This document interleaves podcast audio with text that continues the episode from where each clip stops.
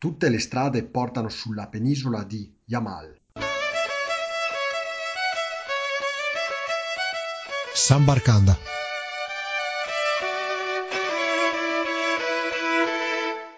Ciao a tutti amici di Sambarcanda e benvenuti a questa nuova puntata. Oggi andiamo a conoscere un angolo di Russia nel nord del paese, la penisola di Yamal e lo faremo conoscendo il popolo Nenets. Innanzitutto, geograficamente Yamal è una penisola situata nella parte nord-occidentale della Russia, si affaccia sul mare di uh, Kara verso il mar glaciale artico ed è uh, la regione dove si trova il delta del lungo fiume siberiano Ob è eh, geograficamente in Asia, appena in Asia, quindi subito dopo il nord degli Urali. Gli Urali, come ben sapete, fanno da confine tra Europa e Asia. E uh, la penisola Yamal fa parte di una più grande regione, l'oblast di Tyumen, e uh, del circondario autom- autonomo chiamato Yamalo-Nenez. E uh, da qui, da questi due nomi che dedichiamo la puntata, giusto per darvi questa informazione, Yamal proviene proprio dalla lingua nenez, eh, ya, terra e mal, fine, quindi eh, dove eh, finisce la terra e il popolo autoctono, come abbiamo detto, sono i Nenets, un popolo di origine samoyeda e molto simile per tratti culturali ai sami finlandesi. E ho il piacere di avere ospite qui con noi eh, la signorina Elisa eh, Polini, che uh, è una grande viaggiatrice e grande esperta di regioni artiche, oltre che fotografa e gestisce un blog che uh, si chiama Un viaggio infinite emozioni, magari poi dopo ce ne parlerà e ha visitato per l'appunto la penisola di, Yamal, di Yamal. Innanzitutto ciao Elisa e grazie di essere qui con noi ospite. Ciao, grazie a voi per avermi invitata. Direi subito di, uh, di, cominciare con il viaggio. Come sei arrivata? Con l'aereo o uh, via terra? Allora, già solo il viaggio per raggiungere la penisola è un viaggio nel viaggio. Eh, praticamente si vola dapprima su Mosca, dopodiché si prende un volo interno per Salearda, che è la città diciamo un po' più, più grande della penisola, e poi da lì ci siamo spostati prima in treno scendendo ad una fermata non inesistente praticamente al chilometro X in mezzo al nulla, dove poi eh, ci siamo fermati una notte a rifugio lì nei dintorni e da lì il giorno dopo ci sono venuti a prendere i Nenet in motoslitta per raggiungere il primo accampamento. Ecco, e uh, de, quelli che hai incontrato te sono proprio, diciamo, quelli autentici che vivono ancora nei più uh, sperduti luoghi rurali. Sì, sì, sì, sì. Sono alcuni accampamenti, alcuni sono più vicino alla ferrovia e altri invece sono ancora dispersi in mezzo al nulla, eh, in cima agli Urali, piuttosto che magari anche un pochino più, più a valle, però comunque in mezzo al nulla. Ecco, e uh, immagino quindi tu abbia seguito un po' la routine quotidiana di uh, questi popoli, giusto per andare in ordine, mh, mm, la mattina, dove uh, ti portavano, mos- ti mostravano un po' l'arte del cacciare e del pescare, se vogliamo chiamarla così. Allora, negli accampamenti dove sono stata io, ehm, ci hanno portato a, fare, a radunare la mandria delle renne in cima, in cima ai monti e abbiamo seguito la loro quotidianità, abbiamo visto la lavorazione del legno per poi formare e realizzare le, le slitte, eh, abbiamo visto la raccolta dell'acqua al fiume, eh, abbiamo visto come le donne sistemano la, la casa, il loro cium, eh, che sarebbe la tenda dove vivono, sia all'interno che all'esterno, quindi sì, siamo, siamo entrati proprio nella loro quotidianità. E uh, immagino poi il villaggio sia caratterizzato anche da innumerevoli tende e come sono strutturate al loro interno, perché sono luoghi, quelli artici, che, uh, in cui si vive all'interno delle uh, tende, si rifiuta ogni concetto di mura, no? Sì, sì, sì, sì. Sono tende mobili che loro ogni volta che si spostano montano e smontano. Eh, ogni accampamento non ha tantissime tende, solitamente sono poche famiglie eh, ad accampamento e praticamente sono tende costruite con una base, come diciamo, si può dire, listelli di legno appoggiati sulla neve. Eh, si incrociano i pali che, ferma, che formano tutto il, il, perimetro della tenda e poi la si ricopre con le, mh, la pelle di renna le famiglie un po' più benestanti, diciamo per quanto si possano definire benestanti, riescono a permettersi di fare um, un doppio strato di penna. Le un pochino più povere invece ne fanno giusto uno. All'interno poi eh, è divisa in zona giorno e che poi di, di, solito verso sera si trasforma nelle camere dove eh, si va a dormire. C'è una piccola stufa al centro della tenda che viene alimentata con la legna e tiene calda la tenda durante il giorno, mentre poi la sera si fa pian piano morire il, il fuoco. Quindi di notte la temperatura scende parecchio. E come riescono ad affrontare il freddo notturno nelle ore in cui dormono? Eh, hanno pelli di renna, coperte, molto pesanti. Noi invece visitatori ci siamo dovuti portare una, un sacco a pelo adatto alle temperature artiche, perché comunque si dorme per terra eh, sul legno appoggiato sulla neve con eh, vari strati di pelle di renna sopra il legno, però comunque non, il freddo si sente. E il peggio, immagino, arriva insomma la mattina appena passata sì, la l'alba. La mattina praticamente è come sbocciare nuovamente da un letargo. Ecco, e mm, quindi qui stiamo parlando di un luogo davvero genuino che, uh, in cui si uh, conosce la vita secolare o ultrasecolare di questi popoli autoctoni, però in un mondo globalizzato come questo loro sanno un po' resistere all'arrivo della tecnologia o ci sono dispositivi ut- e utensili che um, sono co- così legati alla tecnologia odierna anche con l'elettricità? Allora, eh, il governo russo solitamente eh, dona un generatore di corrente eh, a famiglia molti lo usano e altri invece non lo, non lo usano. Quindi eh, noi siamo stati sia in un accampamento con elettricità sia in un accampamento senza elettricità. Qua corrente ovviamente non c'è, il bagno ovviamente non c'è, e altre comodità eh, può essere un cellulare, però comunque dove stanno loro pressoché inutile anche se loro comunque conoscono i, quei due o tre posti dove potrebbe prendere linea. Quindi hanno davvero uh, poche cose, ecco. Invece da un punto sì. di vista di alfabet- alfabetizzazione della, della, comunità, loro vanno a scuola, ci sono spazi appositi organizzati per loro o devono per forza di cose spostarsi in qualche villaggio adiacente o in città? Sì, solitamente i bambini vengono mandati a scuola in città anche se non sono molto felici di andarci e le famiglie comunque non sono felici di mandarli perché c'è sempre bisogno di forza lavoro.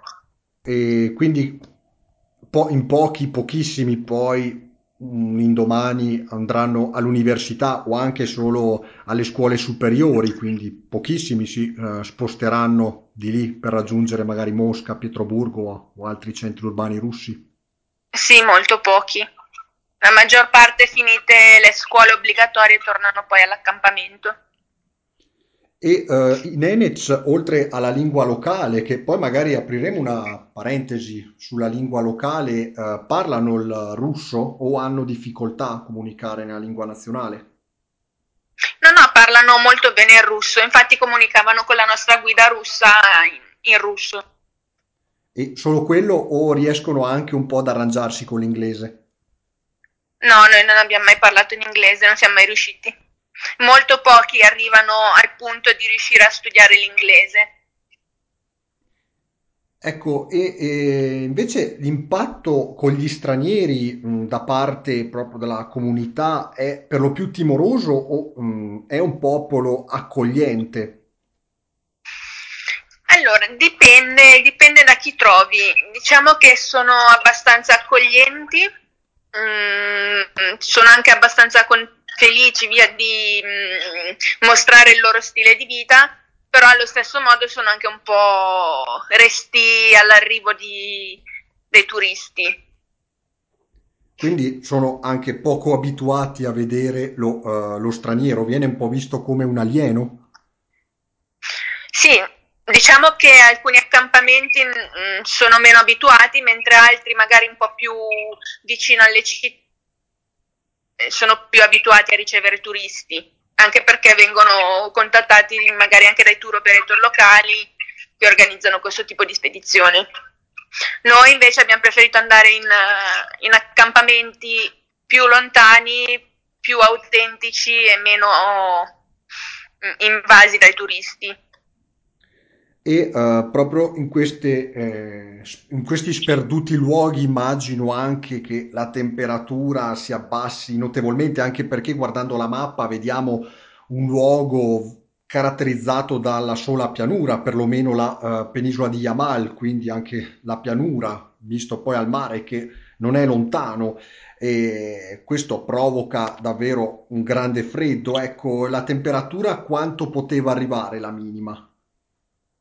Mm, sì, le temperature invernali sono molto rigide, parliamo anche di punti di meno 30 e oltre, e, comunque si, si è in mezzo al nulla, quindi quello che causa più problemi magari sono le bufere di neve improvvise, e noi ne abbiamo beccata una, il vento che soffia bello freddo, però comunque ci sono anche temperature un po' più umane, tipo meno 10, meno 15.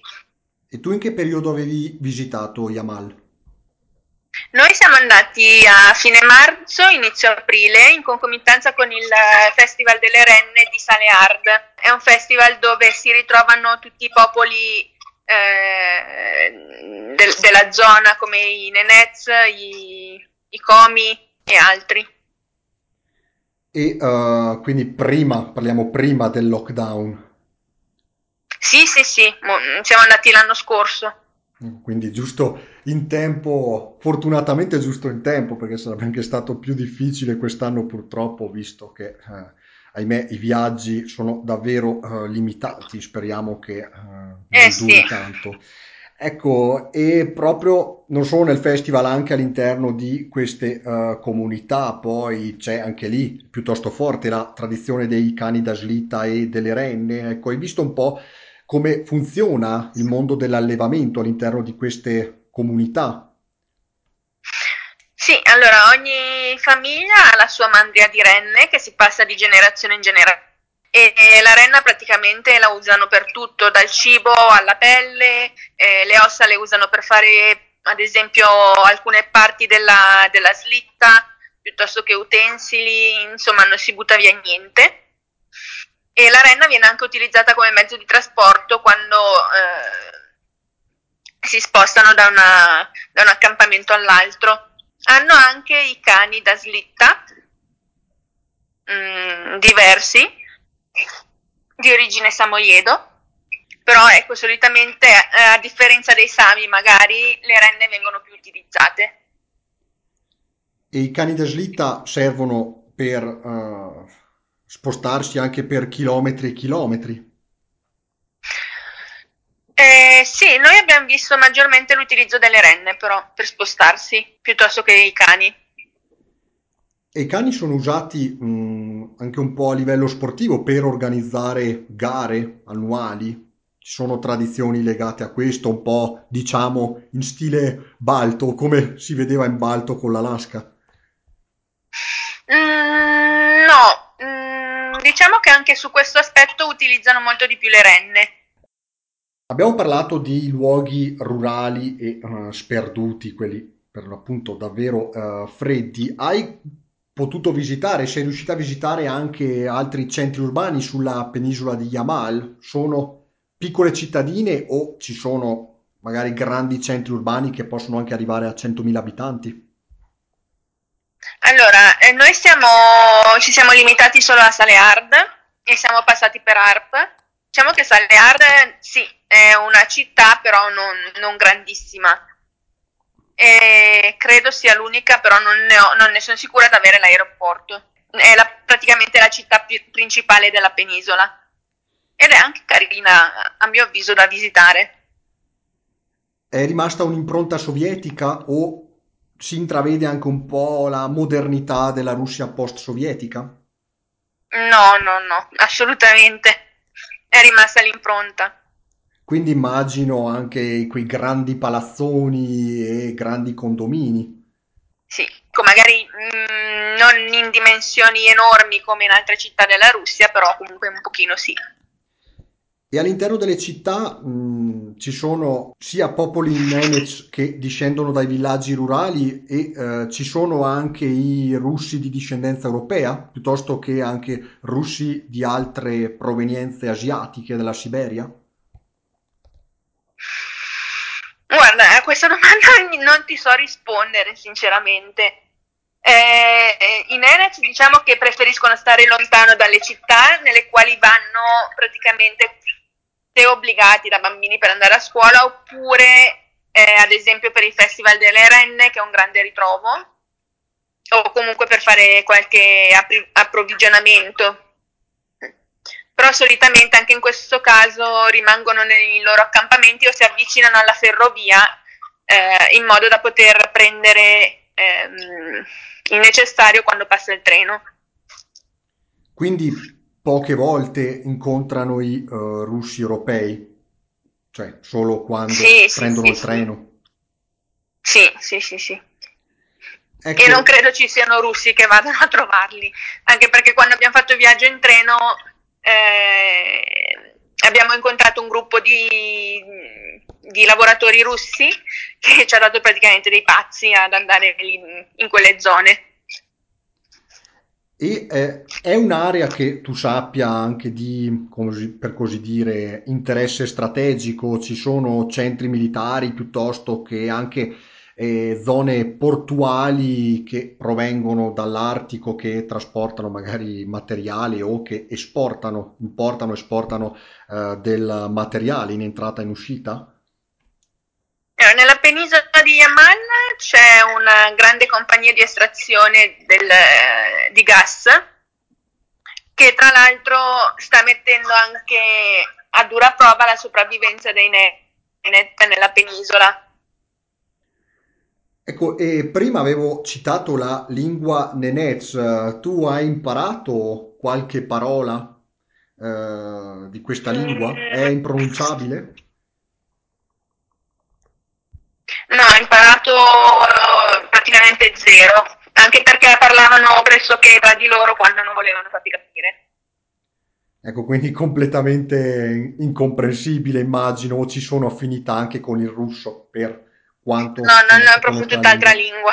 tutt'altra lingua. E eh, questo popolo, prima abbiamo menzionato un po' quali sono i principali spostamenti, è eh, solito mh, trasferirsi da un luogo all'altro per il commercio, eh, anche per eh, raccogliere un po' di materiale di- per approvvigionarsi in vista del lungo inverno.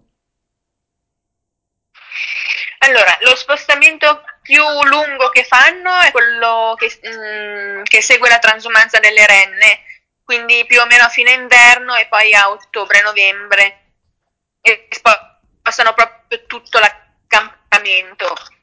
Invece la, la guida ci spiegava un po' che per eh, approvvigionarsi invece mh, vanno in alcune zone vicino alla ferrovia dove possono acquistare il necessario per, eh, per sopravvivere e dove possono vendere anche loro quei mh, oggettini che creano con la pelle di renna piuttosto che con eh, mm, le ossa o, o comunque altri oggetti.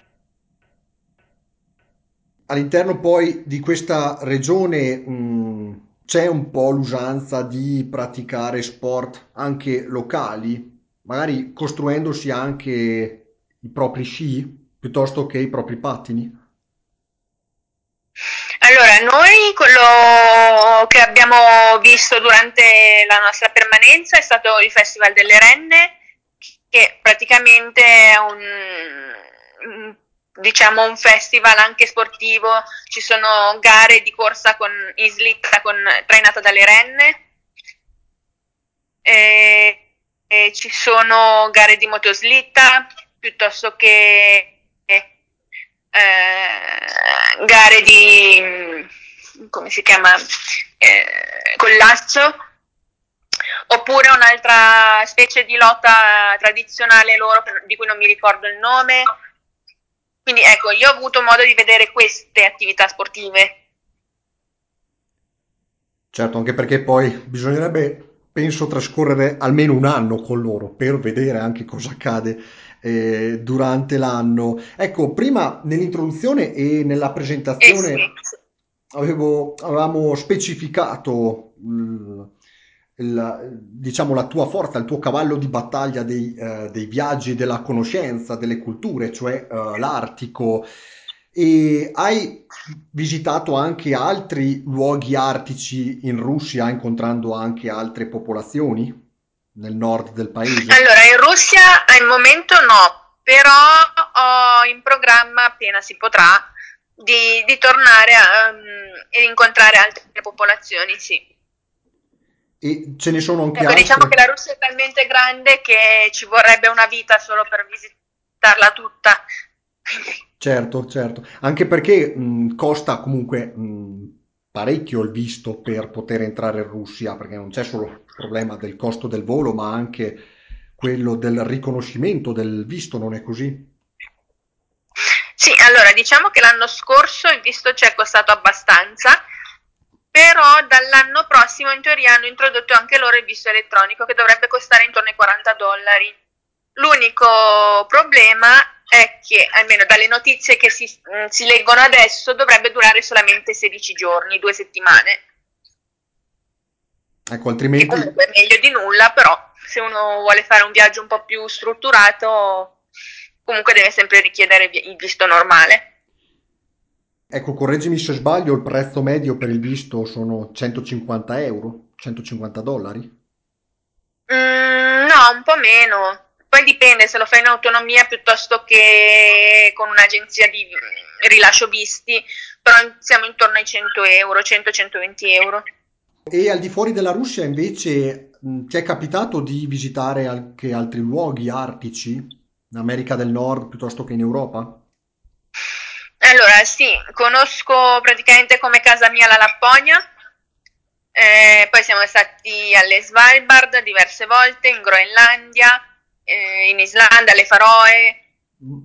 In America eh, c'era in programma un- c'erano in programma diversi viaggi che ovviamente sono saltati, poi in Patagonia e in Antartide.